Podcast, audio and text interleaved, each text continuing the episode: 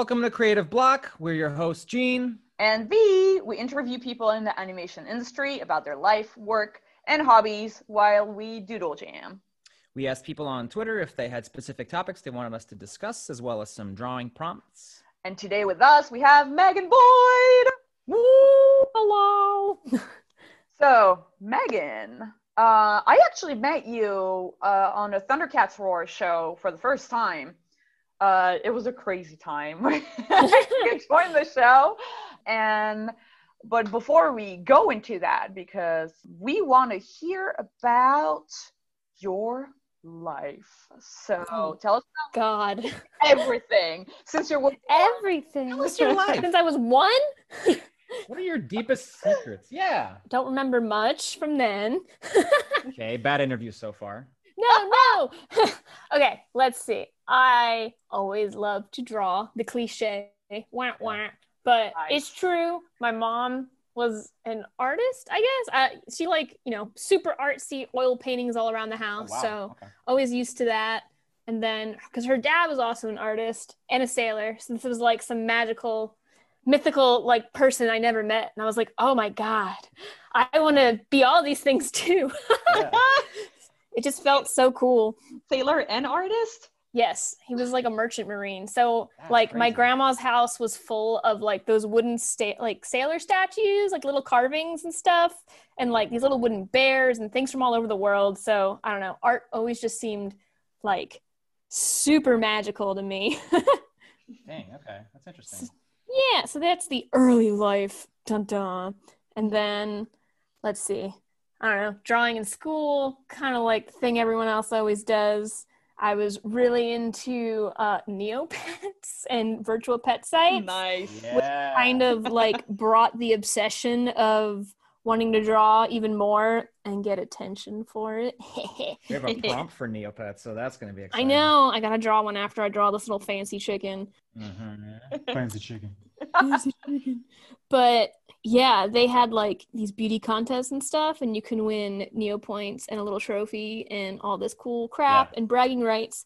And so I was obsessed with it.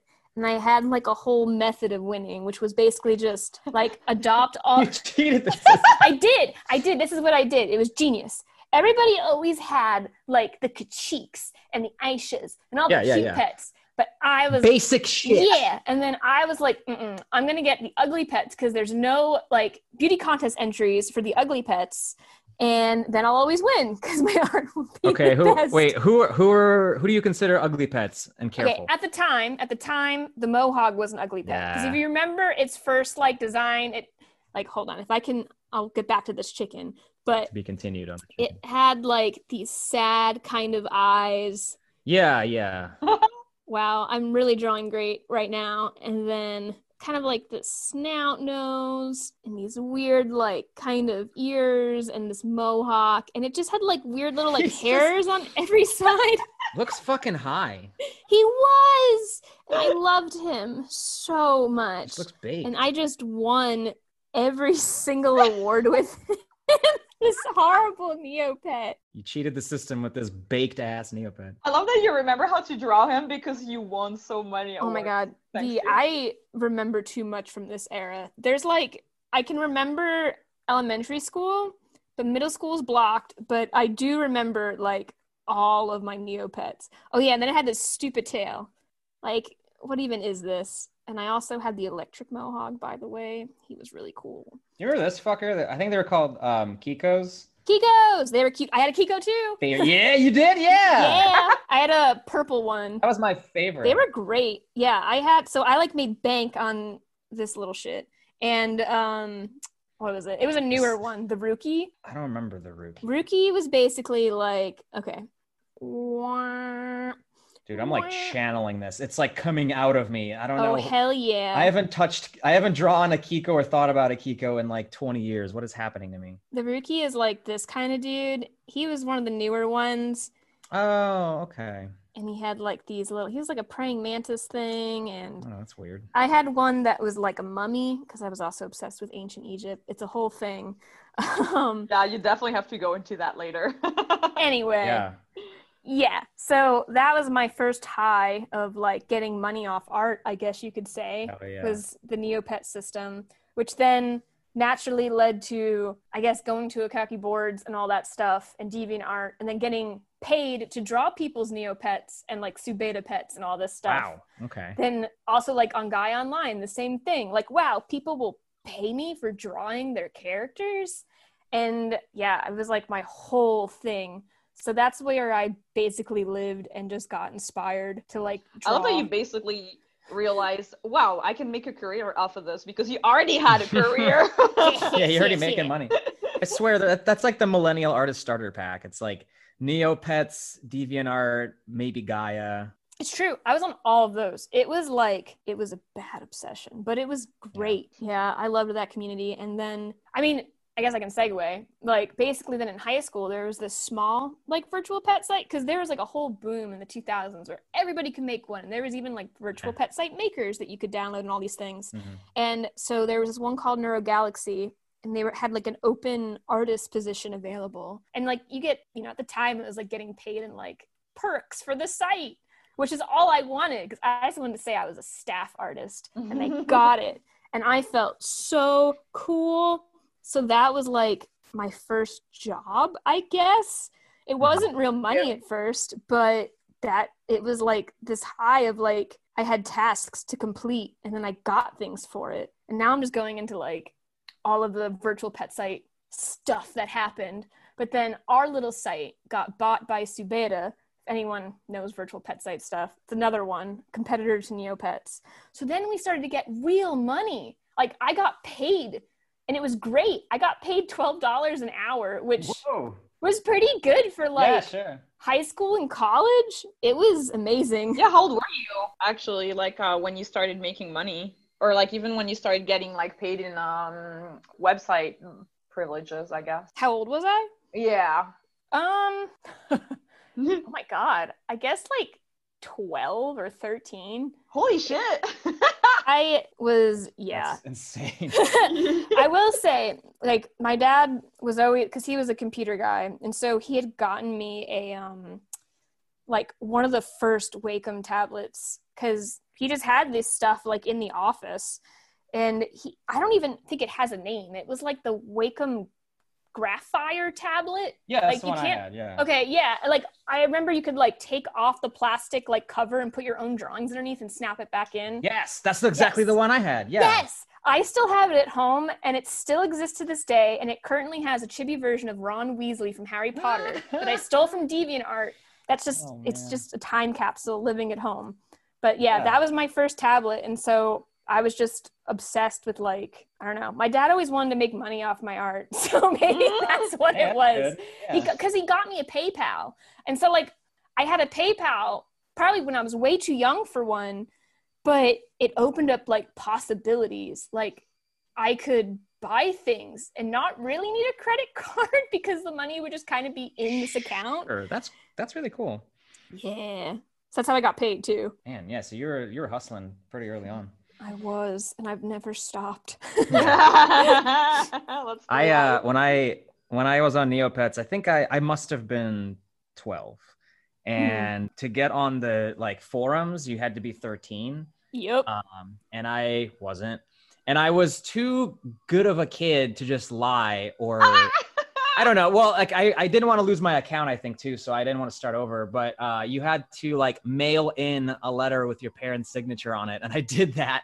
Like my parents had to send, had to sign a letter saying that I was allowed to go on the forum, and I went on there and would try to find like virtual girlfriends and stuff. oh my god. See, I just lied.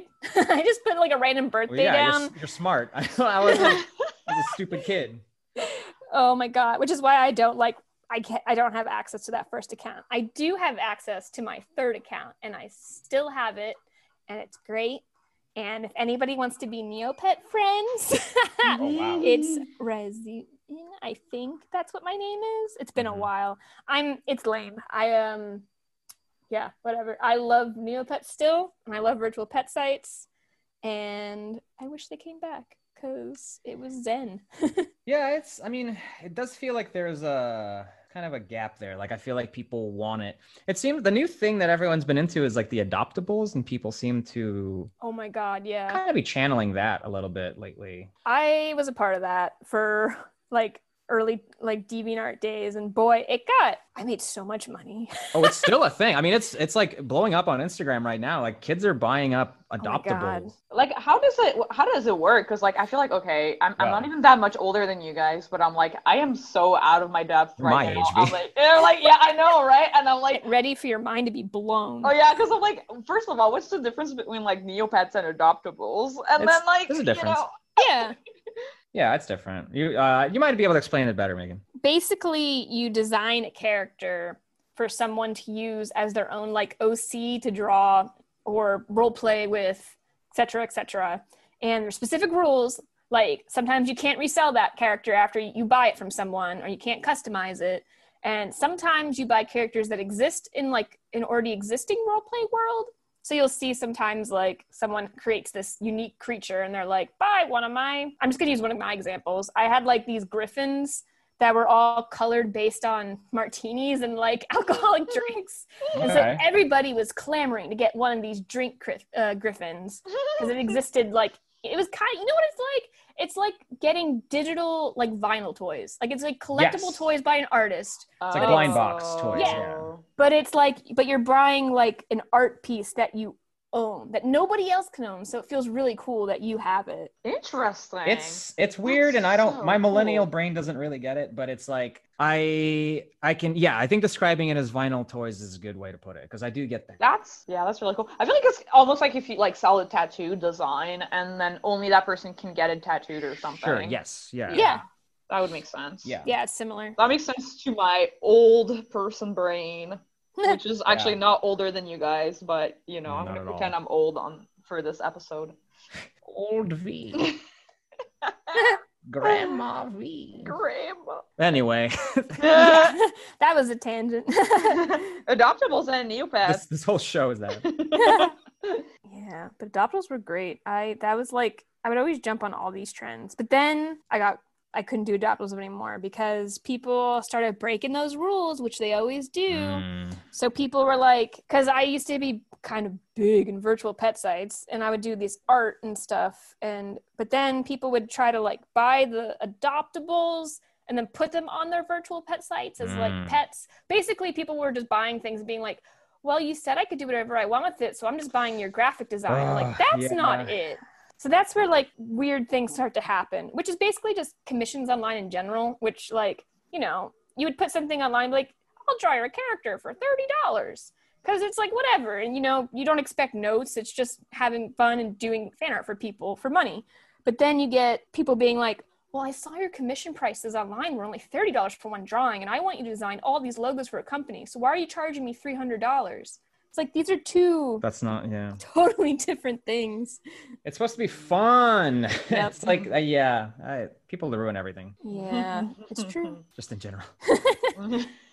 So how did you transition into animation? Like what was your sort of first gig or like what kind of got you interested in actually pursuing like TV animation? Well, okay, let's see. I was always like interested in making like little pixel sprites and stuff, but I always thought it was like a hobby. And like how like V said on like her pod, like her interview, um, how you thought it was like a cartoon factory. Like I honestly was like, this is not a job. Like you don't Mhm. do that. Like some like Disney does it. Like the man Disney himself animates all those movies. Like you don't really think about it too Yeah. much. And then on an Oekaki board, there was this girl that posted an animation test of her OC. and I was like, what the hell is this? This is awesome. Because she was like, oh, you know, I just did this for my animation assignment at college. I'm like, call you can do animation in college? and I literally overnighted my like application to Ringling, which then jump started me going Wow. career into animation. And yeah, it just kind of I was really just into it. I like could like visualize. I mean, Ringling's a really tough school too. So I at first was like, maybe I'm not good at this, but no, I was pretty good at it, I would say. And my first job wasn't in animation though, so there was a couple setbacks along the way. But Yeah, but it's you know Yeah. the path is never a straight line. so- and that's also what we want to hear about. yeah, that's the interesting stuff. Yeah, it's interesting, and I think it also kind of makes artists more relatable and also it kind of depicts a, a, more like realistic picture of what it's like to kind of start an animation and like kind of look for those gigs etc etc so yeah. yeah. Tell yeah, us and more about ringling. I sh- oh god. Do it. Spill it. I want to hear it. Yeah, I the tea. The the Ringling tea is, I mean, it's all over online for anyone that oh, goes oh. on Twitter. There's just it's a school. There's a lot. I, I won't even go into all the problems of it. I would say, besides everything else that there's issues with, the biggest thing is they create generalists, which is like, okay, cool, you're, you know, you're like 25% good at everything by the time you graduate. So like, yeah, I could model in Maya and yeah, I could render stuff and rig things and animate, but your mind can only focus on like you know a couple of those tasks at a time. You can't really perfect anything. Sure yeah. So and then like you know story and stuff i felt like was kind of like bottom of the barrel because where at other schools you know you're encouraged to make this like film and sometimes you get to make multiple films. Ringling your curriculum is all surrounded by your one thesis film. Like junior year is all preparing and creating the story for your thesis film and everything has to go through the faculty and they have to approve if the story like fits in with the school's tone. So you're not even Whoa. really making your own oh, thing. Oh, wow. You're kind of making what they want. So basically, it's just kind of like working in movies or TV animation. It's like your teachers are your executives and they all have opinions on what they want. And you kind of, like for me, Ringling was really, really expensive. And my mom was like, you have to get good grades because we couldn't afford the school. So my like plan was just do whatever they say because I have to get an A, you know? Right. Right. So, right. you know, my thesis film, we don't talk about that. It's technically it's fine. It's not exactly what I would have wanted, like, you know, it to be, but it it is what it is. So yeah, like you kind of learn a little bit of everything, which is nice, I guess, but also, you know, you don't get really good at one thing. So by the time you graduate, they tell you, you know, they fill your head with like, you're gonna get a job at DreamWorks and Disney and all these things, and then the recruiters come and they're like, cool, uh, what what do you want to like pursue? And you're sitting there like dumbfounded, like, what what do I want to pursue? Like this whole time, I've been like, my head's been like divided between like ten different tasks. I guess I'm okay at design. I guess I'm okay at animate, like animating. So yeah, it's kind of like that weird mode of like, I had a Disney recruiter tell me my portfolio was awful in design. And I was like, oh, okay. So it, which is also subjective, you know, recruiters, whatever. Sure, yeah. Mm-hmm. But um, yeah, it I I don't regret going to Ringling because I met cool people there, but I do wish the curriculum, I don't know, was more expanded. It kind of sounds similar-ish to Gobelins to some extent in the way well, similar to my school too. Yeah, it's just a, like you know, like I when I think about it, I also feel you like when you say like, oh, I don't like I didn't really have like a specific major that I could really dive into because when I was in Gobelins, like we didn't even really. I mean, at the time, now it's probably different, but like I didn't really study storyboard. Like we had barely like three weeks mm-hmm. to study storyboards so it's like edit and and then you know you just kind of get lucky in your like career path that you just kind of like stumble into storyboards and you're like i actually love this. But yeah like the school is just kind of like yeah for sure. And i mean exactly what you said too is basically me in storyboarding was that like it was always my favorite thing to do at ringling but we didn't really like you kind of had we had like concept classes. Like none of them, and you kind of like, you know, you were taught like rules of thirds and a couple things here and there. But man, it just the way it was taught, I like had to unlearn everything after I graduated. It's funny. I looked at my very first like story. I'm doing air quotes, but you can't even see me. I can feel it. Story assignment, and it was like Arachne versus Athena. It probably still is the goddamn story assignment they do. But basically, you just have to like they kind of like throw you in cold and they're like, do beat boards for like, you know, these main points of the story. And I did. And they were all like, I'm going to draw it like right here. They were like these super cool, like Dutch angles. And I was having fun. And I had like spider in the foreground. I don't know. Like I was just having fun with it and like up angles of like people and stuff. And then you went and after like everyone, you know, showed their thing, they're like, cool, that's all great. Now we're going to learn thirds And so go take your like assignment and put everything on thirds and make it flat. And you're like, uh, okay. So then you start, you know, which is just the problem of school sometimes is that you like, they make you draw the thirds over your drawing and then you're like staring at it like okay i guess i have to make this person go exactly here oh yeah and then make this other thing go exactly here yeah. and then you're so focused on like oh my god the teacher's going to put the overlay of the thirds on this what am i doing that all my stuff just became like super safe and super static because i was so caught up in like the 180 rule and the rule of thirds ah, which yeah. i don't know sometimes when you're boarding like if it looks right it's right you know yeah, yeah. Yeah, that's so true. Yeah. I relate to that a lot. It wasn't until like after graduating that like and like working in the industry that I was like, oh, I can have fun with this. Like I can do fun things and do, you know, cool staging. I don't always have to have these characters standing right next to each other. Yeah, it sucks how much damage art schools can actually do more than helping a lot of their artists. I feel like a, that we're gonna hear that a lot because it's definitely true for me and V. I think you talked about it in your episode too, and it's just like going to a school that feels like it's or our, our school that's trying to help everyone but ends up helping no one because it's like mm. people have different goals but they're not really getting the right information for any of them and so yeah i had like you said i had to unlearn a lot of stuff like mm-hmm. yeah, it's it sucks. And I feel like, but at the same time, though, like we all agree too that like when you go to art school, that's where you meet like a lot of cool people. Yeah. I feel like sometimes art school, like the number one thing about it is that you build like a pretty strong network just because you meet all your classmates. Yeah. Mm-hmm. That's like all you get out of it. That's probably pretty worthwhile. But yeah. But you know, that's an expensive uh, group of friends to get. Yeah. yeah. So if you can avoid it, you should. But just learn it all online. You could at this point, yeah.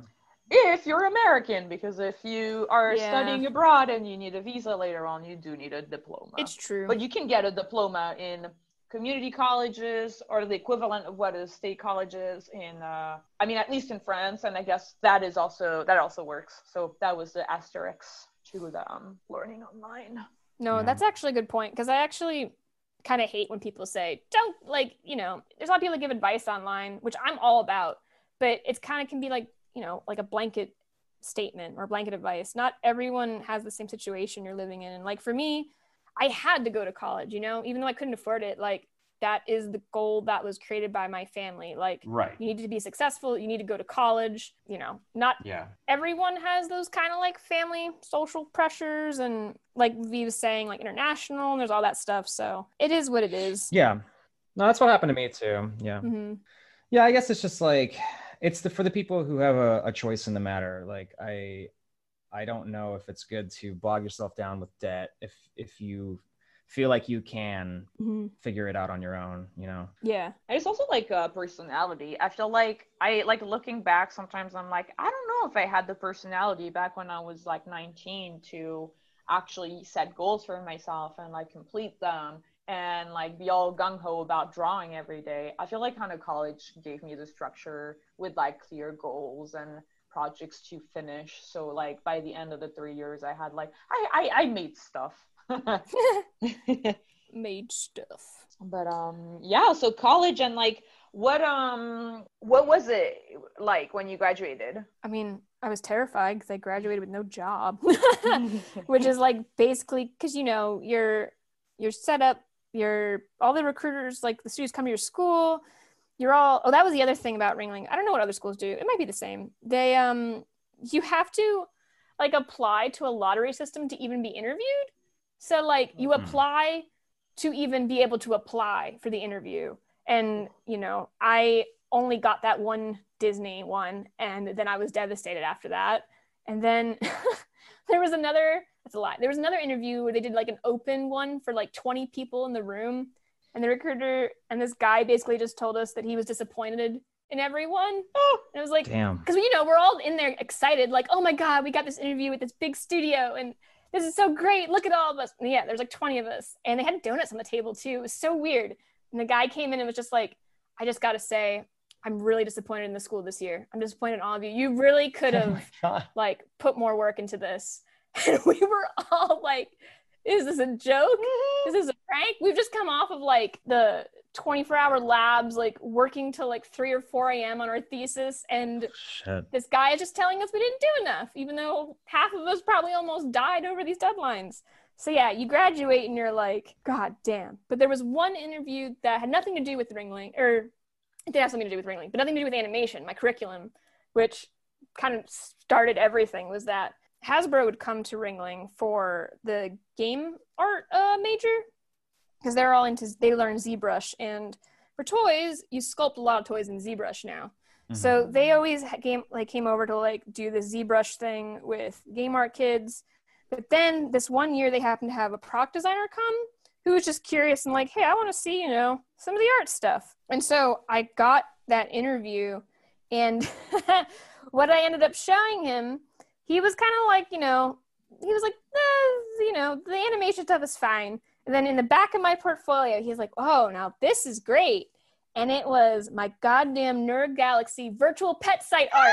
Oh man. Stuff I did in high school and the beginning of Ringling. It all comes. It all full circle Yes. This. because it's basically toy design because on those websites if you don't know you would you know there'd be an event like christmas time and you have to create like six different versions of a christmas tree that all the people Mhm. collect or like a bouncy ball or a plush and then you have to create all these variations on it and like a pet and the different like pet yeah we called them enchantments on nerd galaxy but it's basically like paintbrushes on Ner- uh, neopets which is basically like product design where you create you know a doll or a character or a toy and it has all these variations. So that's kind of what started everything was that my little job on nerd galaxy got me a job at hasbro in rhode island and that's what i started off with and it was it was pretty fun That's amazing. That's so amazing. I can't believe like how yeah, like none of the things that you learned in college got you the first job. I mean they did, but you know. no i never not really i never showed anyone my thesis film no one ever saw it it was not really Wait, wasn't it the one that you showed you showed us though? Like the one with the girl in the go like in the ghost? I don't uh-huh. speak of it Oh god. it's fine no i actually B. Whoopsie. I still think my idea is golden. It was really cute. I'll say what the idea is. It's basically a hairstylist at night in her salon, like wrapping up. She's about to leave, but then all this ghost stuff starts happening, and she's haunted by like basically like one of the ghosts from The Ring or The Grudge, super long hair. It's this whole thing where the ghost is about to get her, but when like it there's this turning point where the stylist is just like she screams because you know she's the ghost but twist she screams because she's like oh your hair is awful and then gives her this mm-hmm. haircut and defeats the ghost i thought that was really cute and clever but whatever thesis films I think it's a good twist. It's really cute. it was It's really- cute. I didn't know what I was doing. Animation itself, like, didn't actually click until after I graduated. Like, that's just, just what happens probably with a lot of people. It's like, as soon as all the pressure and like the technicalities and all the rules disappeared, I was like, oh, animation is just cheating. Like, Yes. Yeah. Oh yeah. it doesn't even matter. Yes.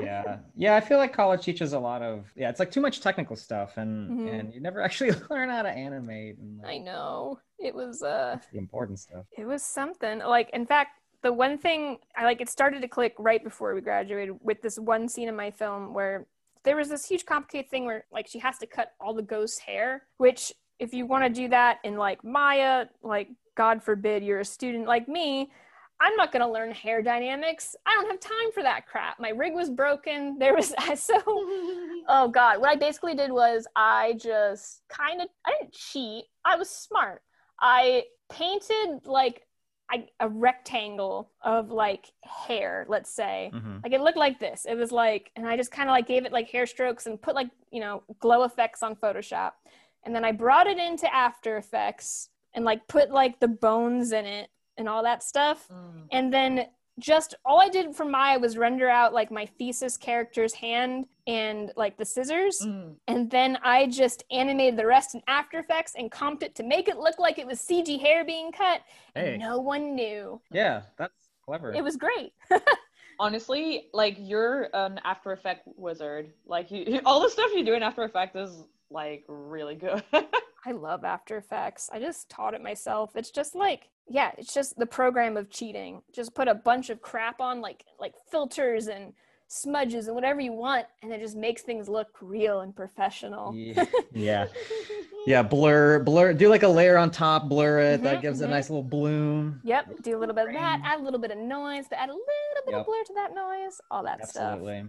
Yeah, that's really funny that everyone goes through the same thing. I thought that was just me. no.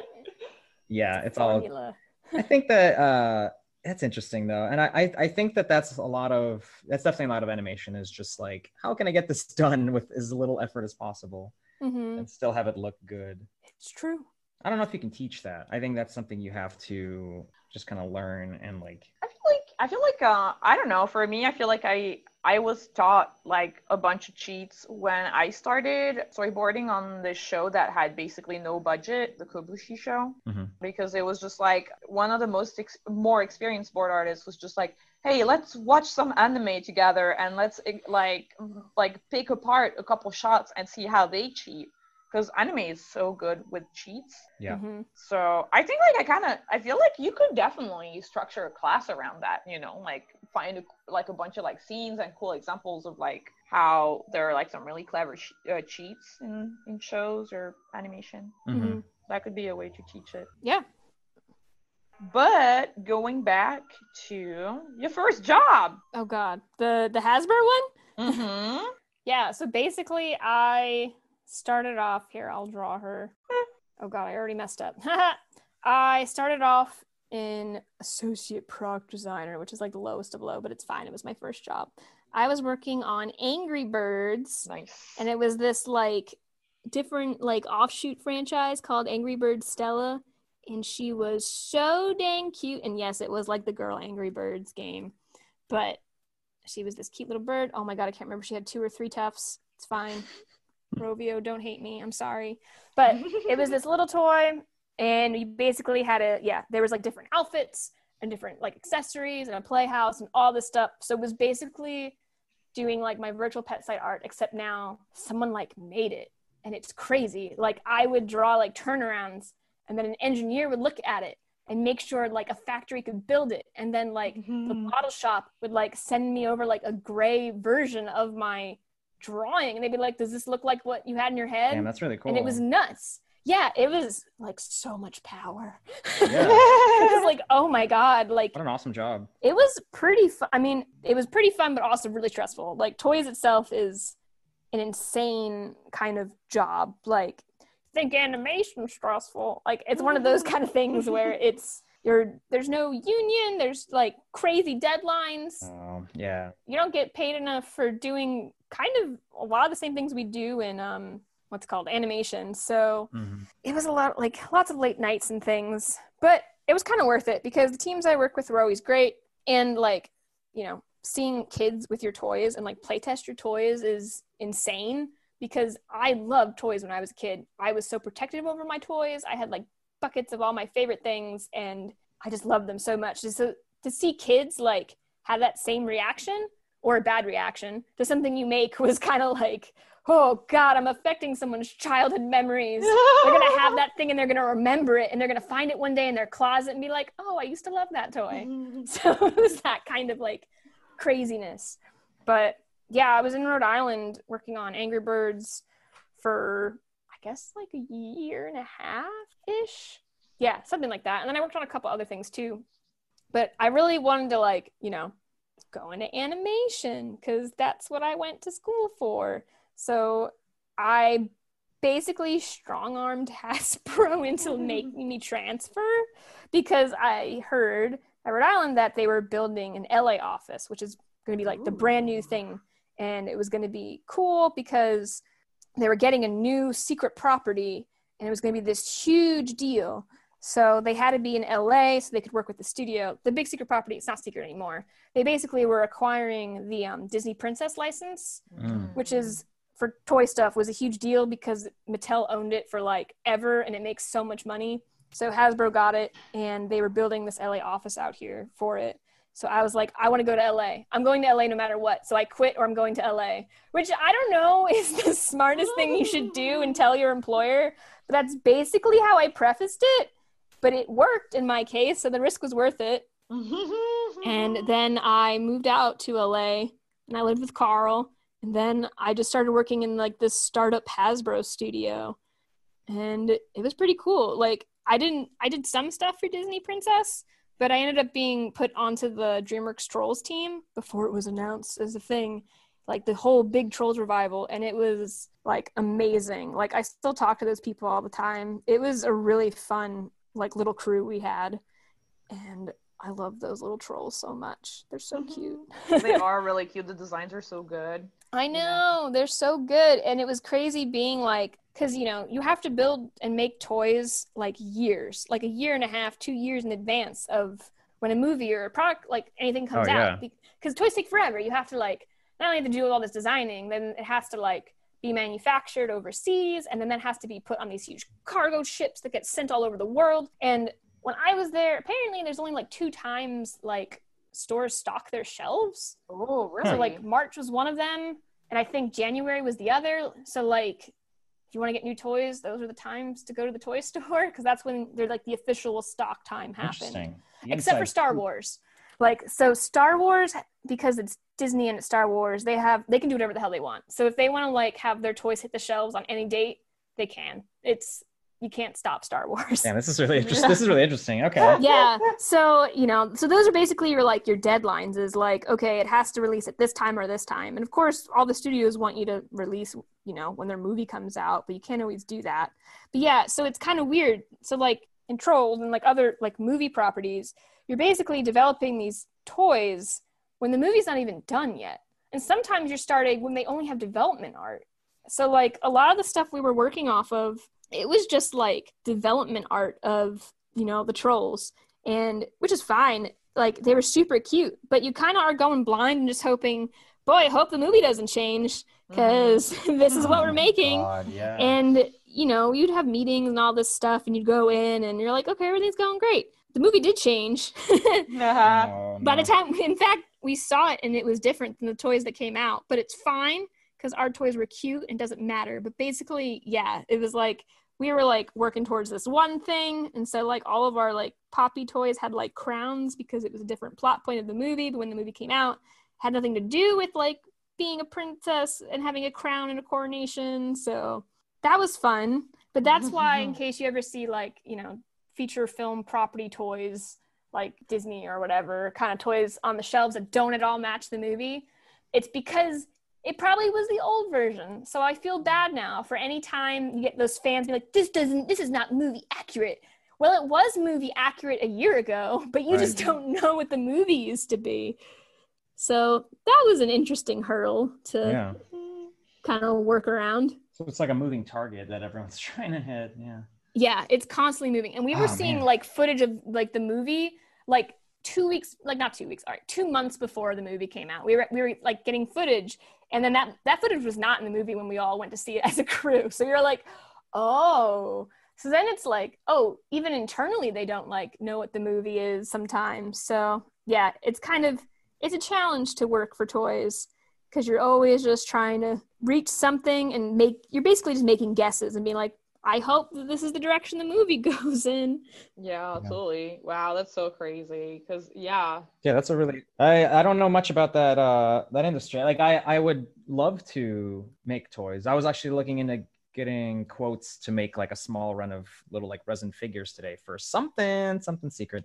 But it's expensive and uh yeah, that's interesting to know about like how the big companies sort of do it. yeah it's very expensive to make your own toys but hey if you want pointers just make sure you make things flat because as, as soon as you make things uh, like not symmetrical then you have all these different like they have to make a bunch of different casts and molds and it's very complicated which is why most vinyl figures are like funko pops where it's just like Right. shaped like this and they have their arms splayed out because Yeah. basically the mold is just like two pieces that's all you have to worry about. But as soon as someone wants their arm forward you're screwed. That arm has to be made in a different mold. Yeah. And it's all just painted on, like all the details painted on. it is painted on but they also have like it was called like tampo. So basically like you give them vector art. So Mhm. the eyes would be vector and they would all be different like you have to call it the pantone colors. So this would be like the eye and then the iris and like this and this. So and then you know there's the black whatever So you give them the vector, and what they do is, I guess it's, it's like a stamp, basically. It's a stamp mm-hmm. of paint, and it's super clean, which is what you see on most stuff. Like if it looks good, and this is like this is what you want to do. You don't want to do hand painted details. It's super expensive because someone has to go in there, and then it's always going to look a little off. Yeah, but yeah. you can do this, and like basically, like we would cost it by like how many hits it does. So like this, this would be like it. You know, all the colors is like one hit. So you'd have to like it was like math involved. Yeah. Whoa if you want so there's like the eye like if this was i guess i have colors in here don't i? Yeah yeah mm-hmm. they're not so great if that but... was like red the red would be like one hit the black would be one two because of like the eyelashes. So i guess that would just be like one hit and then the white would be behind it so that would be like like four hits which is pretty good because then you dupe it to the other side. So that could be all done at once, which is why faces and toys are pretty flat, so they can do the eyes at the same time. It's a whole thing that's why Prince Disney dolls and like Barbies all kind of have the same shape because yeah gotta save money so you can have cool hair and cool outfits. This is fascinating. Yeah. Toys. I didn't I mean I assume there must be some automated process for getting the color on the toys, but I had no idea. I had no idea how that actually was executed. It's pretty cool. Like it seems complicated at first, but when oh my god these legs are broken. Once you get the hang of it it's like oh okay this all makes sense. Like you start like i don't know your brain just starts working in 3d and you're like okay how would the the machine like figure out where to like press these colors on and all this stuff? Damn. So how do they i mean i don't know how much of the process you know like as far as the factory but like they obviously like they have molds they probably have do they have colored plastic that they mm-hmm. sort of use okay so they like put colored plastic through a conveyor belt and but then like how does it get that specific with those stamps? Like because it seems like that's really hard if it's vector you can like basically just print exactly what you create as long as like the plastic isn't like super groovy you know? Like if there's not a lot of bumps you can go nuts with it. Like I'm trying to think. I feel like oh, I'm not looking at. I'm looking for an amiibo, but you don't see an amiibo here. I think a lot of like the details on amiibos are hand painted, but that's why they're so expensive. Yeah. Yeah, like most like vinyl toys and stuff, like those collectible ones. A lot of that is just the stamp, like the tampo, which you can see when it's super clean. Like if you don't see like brush brushstrokes or anything, like that's all hand when it's brushed. So- yeah. So like the Funko Pops are probably all stamped. Most of it, yeah. And they also mask it, which is why the Funko Pops can be kind of sloppy. So you'll see like color bleeding on the edges sometimes because they'll have a mask and then they'll just spray like the color on top. And depending, yeah. you kind of have to work smart too because you obviously don't want to spray a light color on a dark color because that means you have to spray it twice. Because if you only spray it once, mm. It's not thick enough and you'll get like that weird like see-throughness. Sure. So like when you're designing, you want to be like, okay, you want to make a light color. So that way you can, you know, spray a dark color. You don't have to do it once. It's a lot more, you know, saving money and all that stuff. Boy, man, yeah, yeah. that's like a lot of that's a lot of problem solving to have to consider. Uh-huh. And then basically you're given a price point. So like marketing and engineers are like, okay, this, you know, I'm gonna erase this little mushroom guy because he looks bad. But like you'll get a price point and you're like, okay, this is like the 499 figure and this is the size of your box and the dimensions of your box can only allow like one inch depth. So your doll can't like go past that and you can only have one accessory. Go make it unique and interesting. And you're like oh man. Oh and so then like every color everything you do like adds to you know the cost of the figure even the plastic so if you have like the plastic like seal on the outside like for trolls it was like troll hair that costs money too so you have all these things working like kind of against you but it's also kind of fun because it's like problem solving.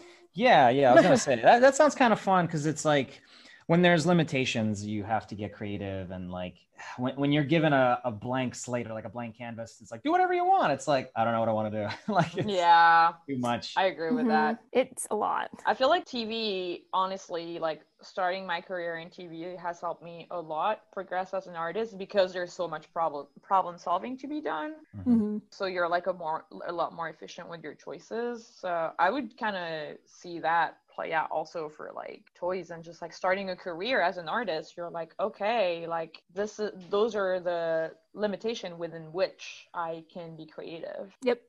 Yeah for sure which is probably why i'm like i would call myself an efficient board artist. Yeah 100% yeah i don't bullshit around or anything. I just want to try to make things work in like the least possible scenes and shots in the most effective way the clearest way I don't want to kill myself by like adding all this unnecessary flourish Which is or great. Yeah. anything because it's not necessary. Yeah, exactly. I'm sure directors love that too. I hope so. I think. I mean, sometimes you got to add a little flourish. Like if you're boarding a song, like sometimes you do have to board the track and add like extra beats and extra poses so things hit. But for like a basic talking scene, you don't need the character like to move 15 times to say one line, you know? Yeah. Oh yeah, hundred percent. I feel like it's always like that thing about like just like picking your battles. Like okay, like there you can allow yourself like a, a couple of moments when you're gonna go really extra during the episode, but all the other moments like just kind of like keeping it more. For sure. And how was your transition? Like, how did you transition from toys to animation? I really wanted to work in animation and I was like, "Oh my god, I'm freaking out." But at the same time that like I was like ready to leave toys, my boyfriend Carl was on this one show Wacky Races or no, he wasn't on Wacky Races. His old director from Bunnicula was on Wacky Races and they needed a board artist like immediately. So he threw my name in the hat and I did a test. And that's how I got that. And I did the test in Photoshop. Oh, really? I had no, yeah, because I don't know what, like, that's the other thing with Ringling. No one tells you what Storyboard Pro is. Like, you do everything in Photoshop because they're like in feature mode, you know? So All right. I, luckily, Storyboard Pro is super easy to learn. But yeah, my whole test was like in Photoshop with the grayscale, like gradient backgrounds for depth for wacky mm. races. I didn't know what the hell I was doing. I those boards for that test were like way too beautiful. but I quickly like broke out of that, so it's okay. yeah, and then after like that, I mean, I've just been jumping around ever since. I was on wacky races for I don't even know. I guess a year, maybe less than a year. Everything's kind of a blur after I started wacky races. Started on wacky races, jumped around. I did some freelance for Nick. I went to Disney TVA for a little bit. And then after that is when I started on Thundercats, which is like when I feel like I really got my groove and like I was like, "Oh, I can storyboard." Like I really like have finally figured this out and it's I'm not like sweating over every time I get a script. Like that show in particular for me, like it really fit my kind of sensibility because it was just super like fun. You just you could do whatever you want basically. You could like go crazy with, you know, angles or if you just want someone's face to like have a little tiny cat mouth and little dot eyes, you could just Yeah. do it. And it was super appealing and like just super fun. And they encouraged us to like get creative with things. And it just, yeah, it was like a playground of just having fun and like doing whatever we could do with the medium. So I feel like I leveled up on that show. yeah everyone i know i know a, a good amount of people that worked on that and like everyone i know that worked on it came out of it just like feeling fulfilled which is like not very common Yeah. but that's good Which is really funny because it's like, yeah, for like I feel the same way about Thundercats Roar. It's I was I remember even telling the showrunner Victor, like I told him like, oh, usually I always need to do personal art on the side, but this was the only time in my career where where I don't really feel the need to do that Mm. Mhm. because it was creatively very fulfilling because you could explore and do so much and but we still got hate so that was fun so like wow I still get hate. that's that's the internet yeah. yeah we get all the hate from it but at the same time like like you can do everything like during the show so i don't know it was like really fun like interesting an interesting moment like really funny to see like how outside people are like ah you suck but like the day-to-day job at least uh, as a board artist was like so fun.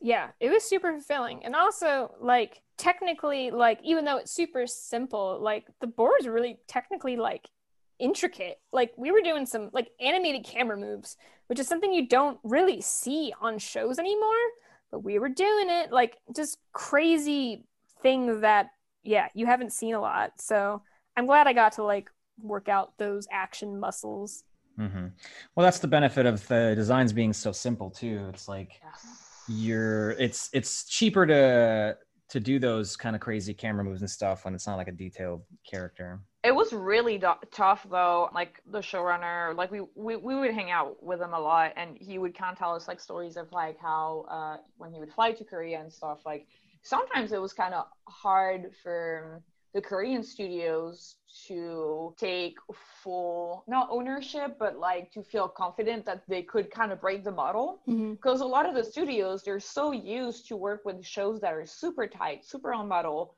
that when you tell them like oh yeah like go crazy they're like oh. are you sure they're like Mhm. do you really want that because when we've done that in the past that didn't go well interesting. so there's like a little bit of a yeah So they've Yeah. they've been they've been hurt before. Too. exactly yeah Yeah, the characters were really simple. I loved them. Of course, I forget how to draw Cheetara. Oh no. Why did I start drawing her? Uh oh. Nobody look at that. We'll edit this out. Okay. Yeah, it's it's silly how much how much hate that show got. But it, you know what? Like, it's an established IP, and the people complaining are all like in their 30s and like us miss their childhood. Yeah, well, I guess, but you know, I don't care if they hate it. They have every right to like yeah, s- like not like the iteration. I feel like the thing that drives me the craziest is that they're just like in an echo chamber of repeating what everyone else says when you know that none of them have even watched it. Like they're just like, oh, they did this thing again. Did you know this is they just did like a Teen Titans Go joke? And I'm like, you Yeah. you clearly haven't watched the show. yeah. Cal art style. Oh my god. I don't think any of us even went to Cal. Arts. I don't No, yeah, probably not. no one no one went to CalArts no, it's like, what are you talking about, man? that's so Ah. funny Yeah, God. Bad, bad animation takes. Yeah. But that, but that's when you transitioned to being a director. That was when you were on Thundercats, and ever since, yeah. Tell us a little bit more about like your career, the transition between boards and directing, and also like the other gigs that you went on.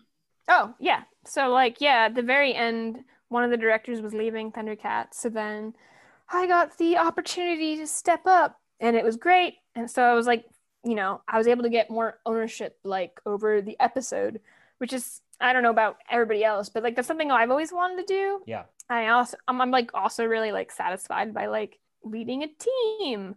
And it, it's just something that I think I like I don't know. I don't know why I gravitated to to it so much maybe because it was like something that I kind of did at Hasbro, where basically like when you work on a toy, it's you are the boss of like this thing you are making. So I was already pretty kind of used to that situation. So when I jumped on the directing for Thundercats, was kind of like a similar thing where like you're hitting all these deadlines. You have to make sure that like your product slash show is like hitting the budget and hitting all these like criteria. So it's, you know, like one of those things where you're problem solving like it might for some people like directing might not be as creatively fulfilling depending on the you know the show and the production but for me like i get a lot of satisfaction from making something from start to finish and like seeing it through so directing's been really fun. Like after thundercats i had jumped on back to boards just for a little bit on cuphead which was also Mhm. a super satisfying amazing show. And that one was more like board driven so i was still able to get like that satisfaction of like seeing something through and putting my own spin on things. So that was another kind of challenging show in its own way where different from thundercats where thundercats was super actiony and all this stuff. Cuphead had this whole different like world and era that it was like getting its inspiration and style from so like you know every show you work on you have to like change your sensibilities and all that jazz and then let's see and then after cuphead then yeah, I got a director's offer for what I'm on now, which is Middlemost Post. So I'm back to doing it again. Nice. Yeah, It's great. at Nickelodeon. Yeah. I finally get well, I would have been finally able to work in house at Nick, but we're in a pandemic, so it's fine. Still at home. No office for you. I know. I'm in my living room right now. It's it's acceptable. Let's just say that. It's, it's sort of like having an office, I guess. Sure. I have a couple dividers up to block myself out from the kitchen and my cat. It's fine. Yeah. Everything's fine. God, yeah, we all we make do hmm with what with what we were stuck with when we uh, all got stuck at home. Yeah.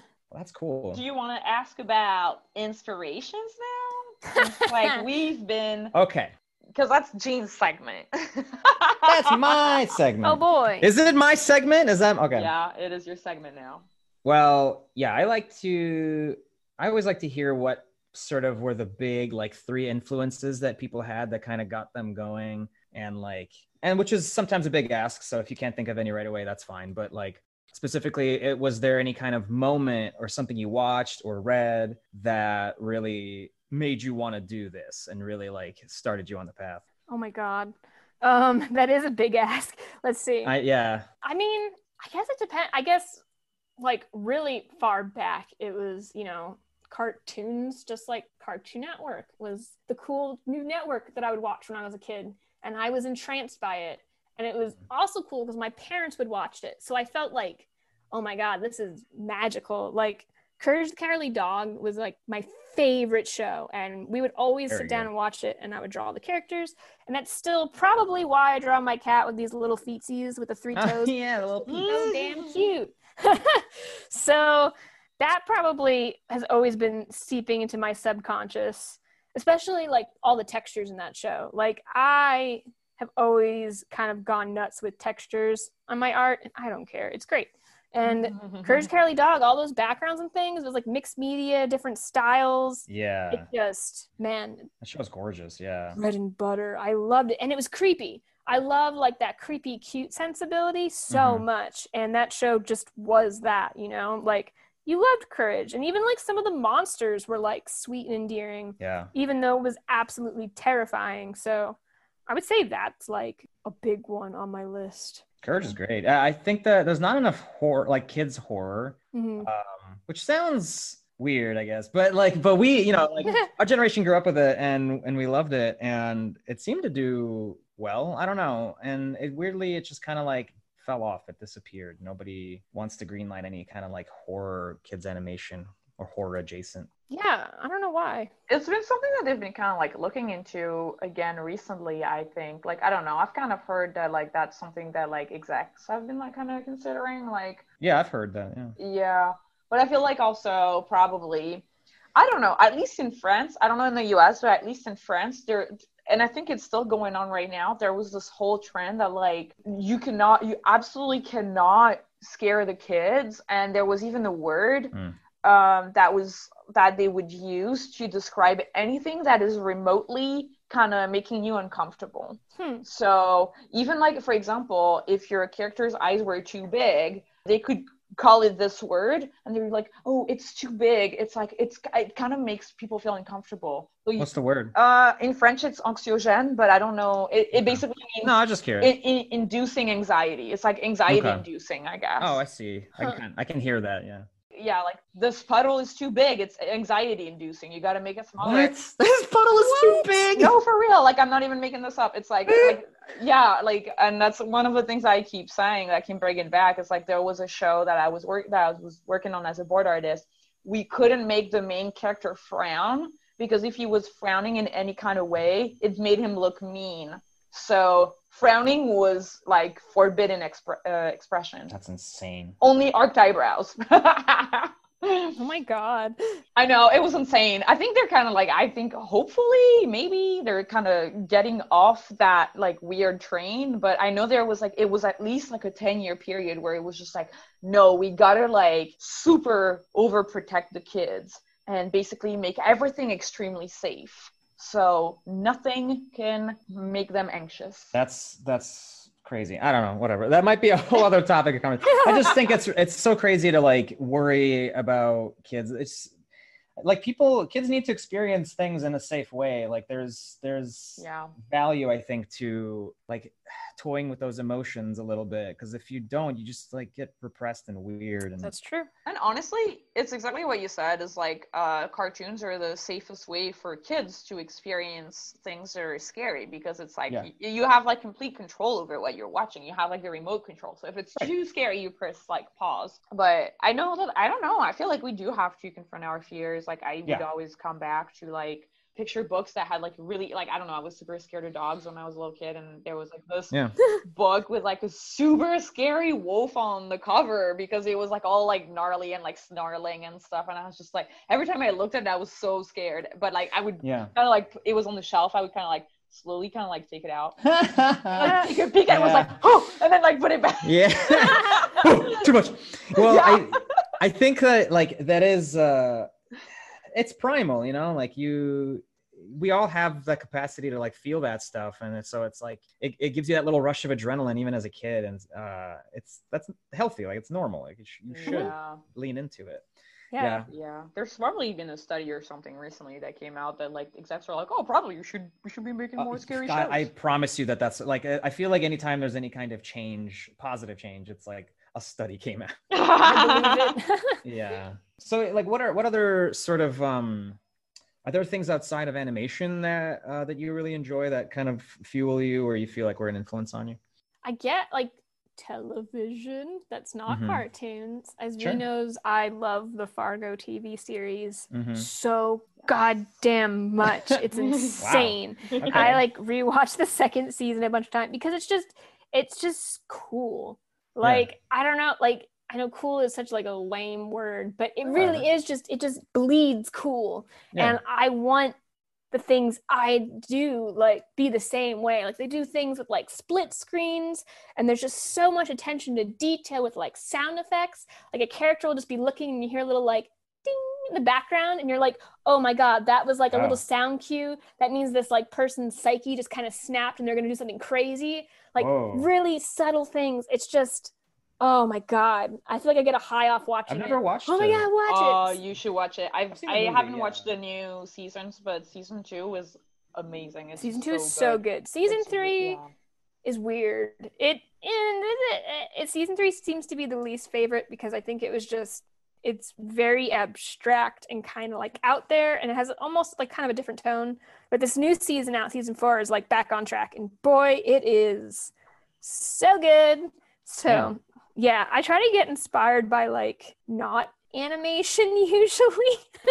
Good. That's probably good. Yeah. Yeah, I don't. Well, okay. Here it comes, Vee. I uh, the only animation I would say I've been really obsessed with, and you're all gonna laugh. I love American Dad so Okay. much. I think the writing is great, and it's also so funny. Like just for like the things of certain timing and like editing jokes. Like I really appreciate stuff like that, which is like similar to Fargo, where there's just certain sound effects or like the way a character would do a take that just makes things like go from like an eight funny to like a 10 funny. Mhm. And those are the kind of things that I just get like all my satisfaction from. It's just stupid little clever things that someone like took an extra five minutes out of their day to be like, but what if we did this? Like it's just, I don't know. It's like the opposite of lazy writing. It's just, it's so good. And I know everyone hates Seth MacFarlane and it's fine. And they have their dumb little eyes that look like this. And I get it. the Oh, adult animation. My eye. God. That alien, that alien's funny, everyone. Steve is funny. I love that show.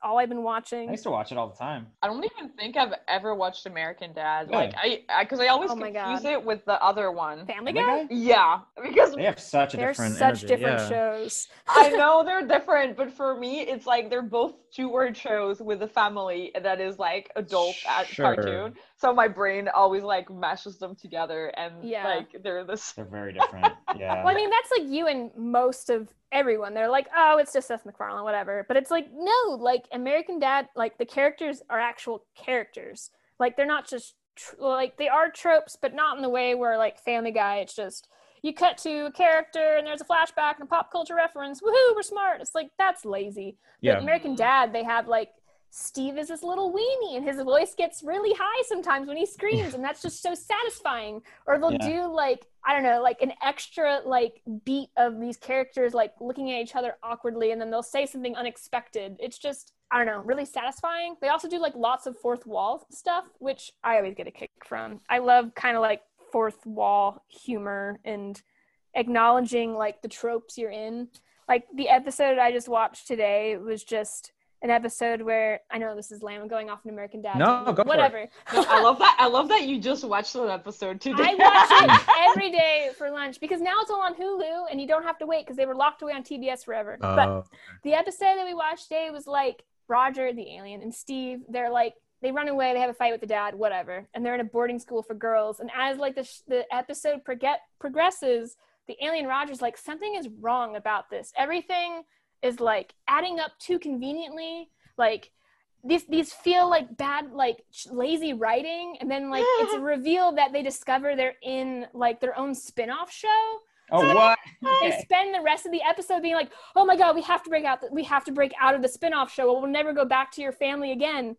So they're trying to avoid all these tropes and it's just like that shit is so satisfying because like i don't know we all work in the industry so being able to like see something where like it's all about what we do, but like in a really funny, unique way. I yeah, I love it. I love it so much. So yeah, that's really that's my fun. shout out to American Dad.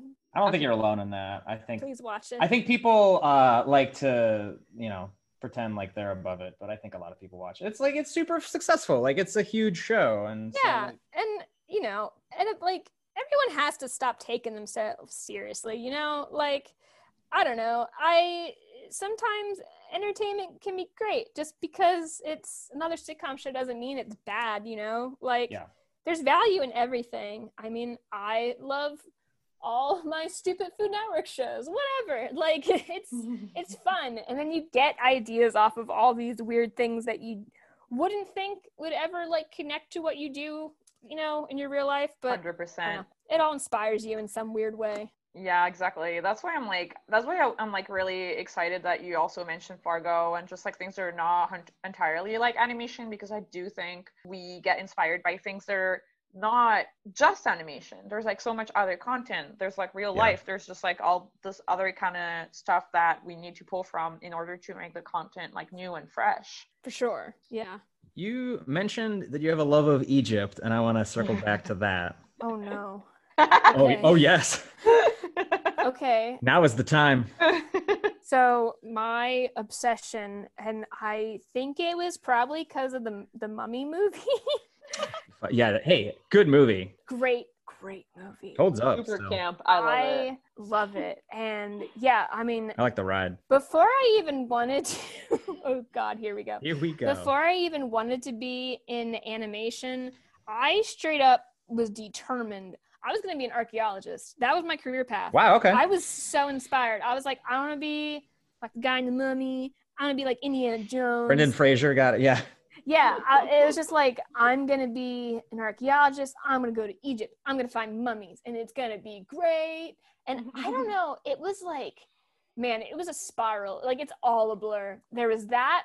I found this like weird book in the library of Egyptian, like ancient Egyptian mythology, and it had like all these stories that clearly no one in the elementary school was like going through to see what was inside of it because right. it was super dirty. it was like, you know, like all this mythology from back then, it's all like adult jokes and things that yes. adults would get, but just like how like fairy tales were like way like adult humor.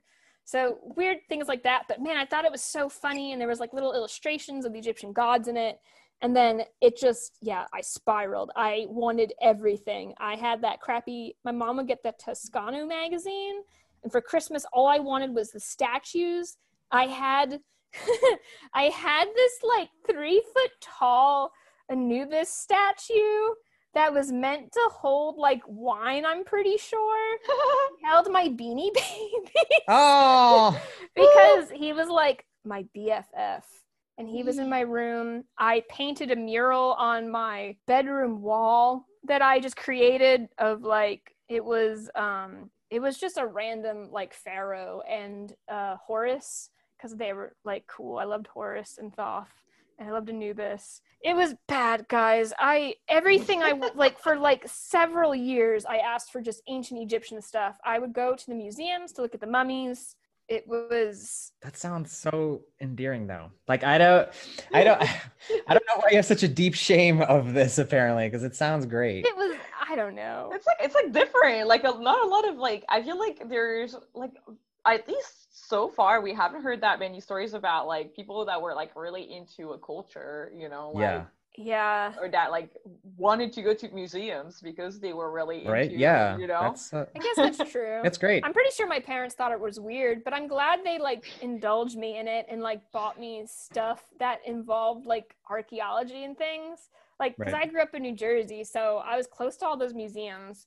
But yeah like several birthdays in a row i would get I would, I got this um mummi- mummification like kit that was basically like you got this little clay dead guy and he would like you would basically he was like two halves. So it was like this like weird little dude. I'm just gonna draw him here. La la la. He was dead as hell. Dead as hell. he had like a little like kind of diaper wrapping on and yeah he would open up and there's like the rest of him so good. Yeah. and it was full of his organs wow. Oh. so then you would take out his organs because you What? like they had a little book yes it had a little book to show you how Yeah. you would mummify They like put them in jars, right? Yep, yep, yep. So you had little tiny jars. This was like a this was my like Barbie. I just can't believe how realistic it was. That's the thing. Oh my god, it was. This is like my favorite thing. Like this is this is awesome though. Like I would I would do this. Yeah, so you had these little jars and it had like the little heads and yeah, it would come with like the organs. I forget which ones now. I know maybe the heart, kidneys, I think it's like yeah, heart, stomach. Probably the brain. br- uh, brain. No, yeah. it wasn't the brain. Really? Yeah, Okay. the brain I remember I remember this. Oh my god, I'm having flashbacks to everything I learned. The It's brain coming I back. remember in a book they showed they would like shove a stick up your nose to scramble your brain. Yeah, I do remember They that. would just Yes. like they would like throw it out. oh, okay. Yes. Like it wasn't it wasn't That's the part that doesn't matter. It was everything like here, like in your core that was like safe. Interesting. Maybe intestines? I think the intestines was the other one. Okay. Mm, I remember a squiggly sense. piece. I love that they didn't keep the brain. They were just like, nope. Oh yeah, Yeah. some weird goop. Forget that one. Fuck this shit. Yeah, you get I, you get the four jars, and then you would put each one into the corresponding you know jar that had the right animal slash godhead on it, and then after you did that, you would they gave you little uh paper. You popped them out of like a piece of like cardboard paper of like little scarab beetles and like charms. to like you know help the mummy like on his way to the afterlife, and you'd like put one like on him, and you'd like they gave you like cloth, which I'm pretty sure was just like gauze, like bandage gauze, and then you'd put them back together. All the stuff was out. You wrap them back up like a mummy. You shove those little charms in there.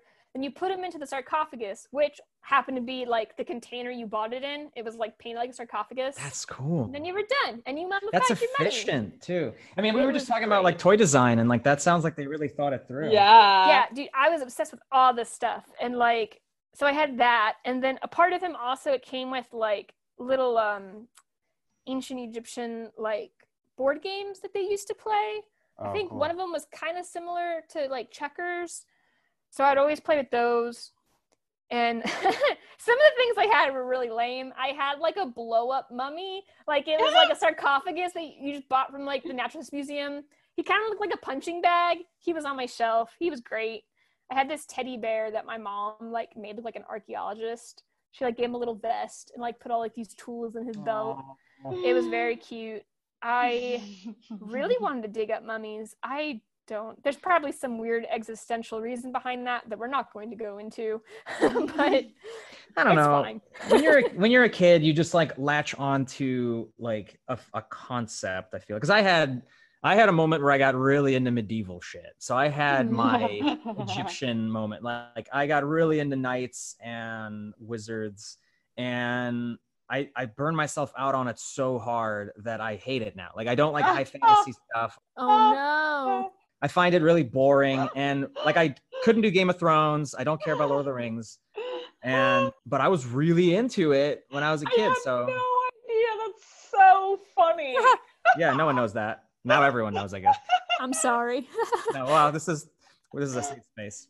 But yeah, I uh yeah, I don't I get it. And it's just, you know, some it's something about but I was into like Egypt stuff too. Like I I get it. There's there's an air of like mystery about it and um Mhm. they had they were just like good graphic designers. I don't know, like all Yeah. of the Yeah, I- the art was great. yeah, like there's something about Egypt that it's just like that shit slaps, man. It really does. and maybe I like just hated my own religion at the time. I'm not religious now, but at the time it's like "Ugh, I got this one guy and that's it. But man, ancient Egypt had all these cool things and they had animal heads and it was like it was just magical. Something about it felt so just I don't know, like real and authentic and it just really clicked in my mind. It was Yeah. like uh, yeah, and then of course Prince of Egypt came out, and I was like, Oh, "Oh, that's right. man!" Now I got animation that's all Egypt themed. Oh my god, it was yeah. it was a lot going on for me. yeah all, all of the um like the myth mythology of it, I guess, is really fun and cool and like Mhm. like cool animal head people. Did you ever um did you ever read uh Pantheon by Hamish Steele? I did. I love Okay. that. It's Yeah, great. Yeah, it's a really good just like adaptation, I guess, of, Yes. uh, of the Egyptian pantheon. That's cool. No, I mean, but like, uh, what I, the reason why I ask is because I just I I find it interesting what kind of things you know kind of combine to make people who they are as artists and everything. And so it's like nothing is nothing is uh lame. Nothing is like I think it's all interesting because it all shaped us, and Yeah. that's cool. Is there anything else like that that comes to mind? I mean, I guess the other thing I was obsessed with was just like role playing with my friends at the time. Sure, Like, yeah. Yu Yu Hakusho was like the big thing. Oh, Yeah. and that like I don't really I didn't really watch much anime. Like for me it was basically whatever was on Toonami. So like Right, it was yeah. Dragon Ball Z, Yu Yu Hakusho, and then Adult Swim it was Wolf's Rain. And I had this group of friends who we were obsessed with these shows and we made our own OCs for them and we had our own ProBoards for Oh, them where we role played them. I feel bad for the, all the main characters because we killed everyone off because we were like literally like the first post we're like Kuwabara died dead. because nobody wanted to role play him. Oh, come on. Sorry. Kuwabara is the best. He is he's my favorite now. I get it He's an now. acquired But as a kid, I was stupid. You're like, yeah, he's cool. He's got a dragon. You just you don't really think about it too much. It's a mature, it's an acquired taste, Kuwabara. yeah, no, he's he's arguably the best character now. I actually yeah. relate to that a lot because when I was a a kid, I was like, ah, he's ugly. I don't like him. No. Yeah, he had that weird hair. Oh, He's the most interesting character. I relate to Kuwabara. And also, he had like, you know, just that really grating voice. You're like, God, chill out, man. What are you doing? But now, as an adult, I'm like, you are the hero of the story. You're like, you know, you're doing everything. yes. you Yeah. save the team. You're cool. Yeah. Cool. Did we have questions? Yeah, we, I also want to like ask about like goals of what you want to do with your like career or like things that you really want to do eventually or like yeah, just all that jazz. All that jazz. I mean, I feel like you probably heard it a million times, but I want to be a showrunner, like that kind of thing. I want my own show one day. I'm not rushing for it. I will take my time to get there. But Mhm. Yeah, like that's something I really want to do. Like my boyfriend Carl and I were always creating ideas together, and we have a couple things that are like on the back burner right now because we're super busy. Sure. But that's the goal. I mean, there's one thing that is all boarded and all done, and I posted a sneak peek about it, which is just PJ and Mr. Yes, which is like an offshoot of Carl's Becky Prim thing. And it's gonna be great when I post it. It's, it's almost done, I swear. yeah. so that's been like my thing like on the back burner that i've been working on. And i'm also probably working on it in a really stupid way but it works for me which is basically just i'm animating it all in storyboard pro because that's what i'm comfortable in because i hate flash. Mhm. so Flash that's been kind of fun. It really does. But i like i know how to use storyboard pro so i've created like this whole method my little production method where i animate it all. I like put a green screen behind it bring it into after effects i like Oh, key wow. like the color out and then i add all these effects to it and i do like all the background designs in photoshop and i comp it together i'm very proud of myself so i'm Damn. excited to post that eventually That is such a complicated uh, pipeline, but I, hey, whatever works, man. it works so i'm not questioning it Yeah, yeah. Just like don't touch it. It's fine. yeah basically it's like held together by a thread but that's yeah, like probably string. everything i do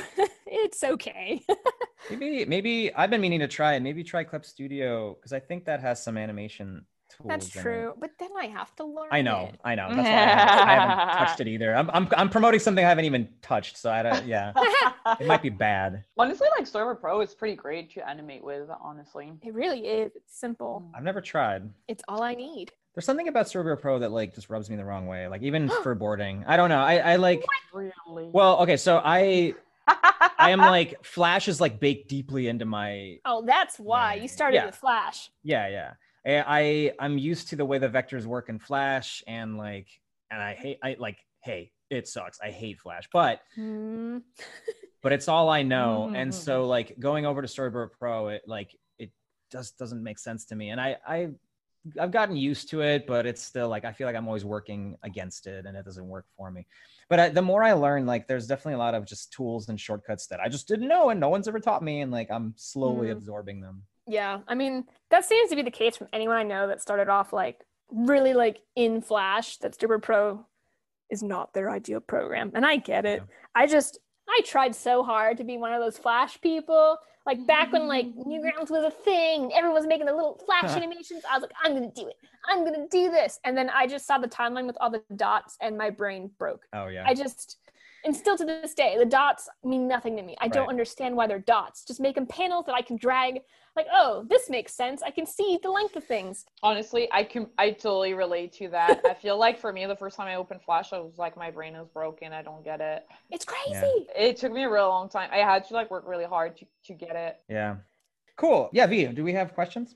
Uh, yeah, we do have one question, which is what are some good exercises for beginner board artists to try out in order to strengthen their skills, build out their portfolio? Oh boy, I would say try to board different styles of boards. Like, I don't mean that by like different styles as like this board looks like it belongs in Adventure Time, and this board looks like you know Thundercats Roar or something like not like actual art styles, but like different like emotional kind of styles like board something where it's two characters and they're having an argument or try to like you know practice boarding like a car chase scene. I think like having that kind of ability to like bounce around between different like styles of boards is really beneficial in your career especially if you want to be a tv board artist because you're going to jump around to different kinds of shows like all the time. Like i jumped around from you know uh, a show at Disney that was kind of slice of life sitcom staging style to Thundercats Roar, which was absolutely madness and crazy action scenes and dynamic stuff. So I think that's the kind of thing you should probably focus on is like don't get too you know comfortable with just one kind of way of boarding like just having characters stay in there talk because while technically that works uh you know studios employers kind of want to see what else you can do so yeah, and you can always, you know, watch and reference things to get used to that kind of stuff. Like I couldn't just board a car scene for the first time like out of nowhere. Like I watched a bunch of stuff to do it first, you know? Yeah. Like Yeah, 100%. that kind of Yeah. That kind of thing. Oh, that's good. That's strong advice. Yeah, totally. I I agree with you on the thing that's like not just the art style, but like trying to understand what it means to have a storyboard style for a show. Like it's so mm-hmm. different if you're like storyboarding for a cartoony show than if you're storyboarding for like a realistic type of show than if you're storyboarding for a musical or yada yada yada. Yeah. Yep. For sure. Well, that was uh that was that was like really great. Like we covered so much. I think yeah. like uh and and I love that like this episode is also like we had this whole like segment about like toy design which I think it's so interesting and so yeah. cool. Yeah, Yay. I was really into that because I've that's a very unique thing that I don't think I don't know any anybody that's gone through uh, that world. So that's fascinating. My past life. yeah, your many, your many lives. cool. Is there anything else uh, that you wanted to say or plug? Oh God, watch Middlemost Post when it comes out. yeah, I'm excited for it. The show's super cute. I love the crew, and everyone will love it too. And also, yeah, I guess that's it. Nice. What's Stay your sane? tell, tell people your uh, handle, where to follow you. Oh, I my handle is at Magic Bunny Art because that was the name I made in middle school, and I'm stuck with it forever. And that's my username on literally every social media site. I I had I was a uh, Hyperboy on DeviantArt and um, nice other stuff because that was the name of my Flash series. I was one of those Flash people that you that you talked about, but um, and I was. I, I think I guess I was smart enough to try to abandon it as soon as possible, and so like I did not want to be 30 and still be going by yeah. Hyperboy. This is my curse, yeah, but also Magic Bunny is also my initials MB, so yeah. eh, kind of works. Eh, whatever. Sure. Honestly, I like that like Magic Bunny art though makes you super safe, so that like yeah. you, it feels like okay, this is an account I can follow. Yeah, and it's unique because my name is so common. If you Google it, you'll get a million other people that is not I, me. So I noticed that. Yeah. yep. Hence my middle name in a lot of things lately. But yeah, Magic Bunny art. That's me. Cool. All right. Well, that's the end of this creative block. Thanks to Megan Boyd for being our guest and sharing her story. And thanks to our listeners. Follow us on Twitter, where we ask for drawing prompts and questions uh, to ask our guests. And please subscribe to our channel, please. Uh, if you uh, love our content, I've been your host, Gene. And I was Vee, being cre- uh, keeping creative, and we'll see you next week. Bye. Bye.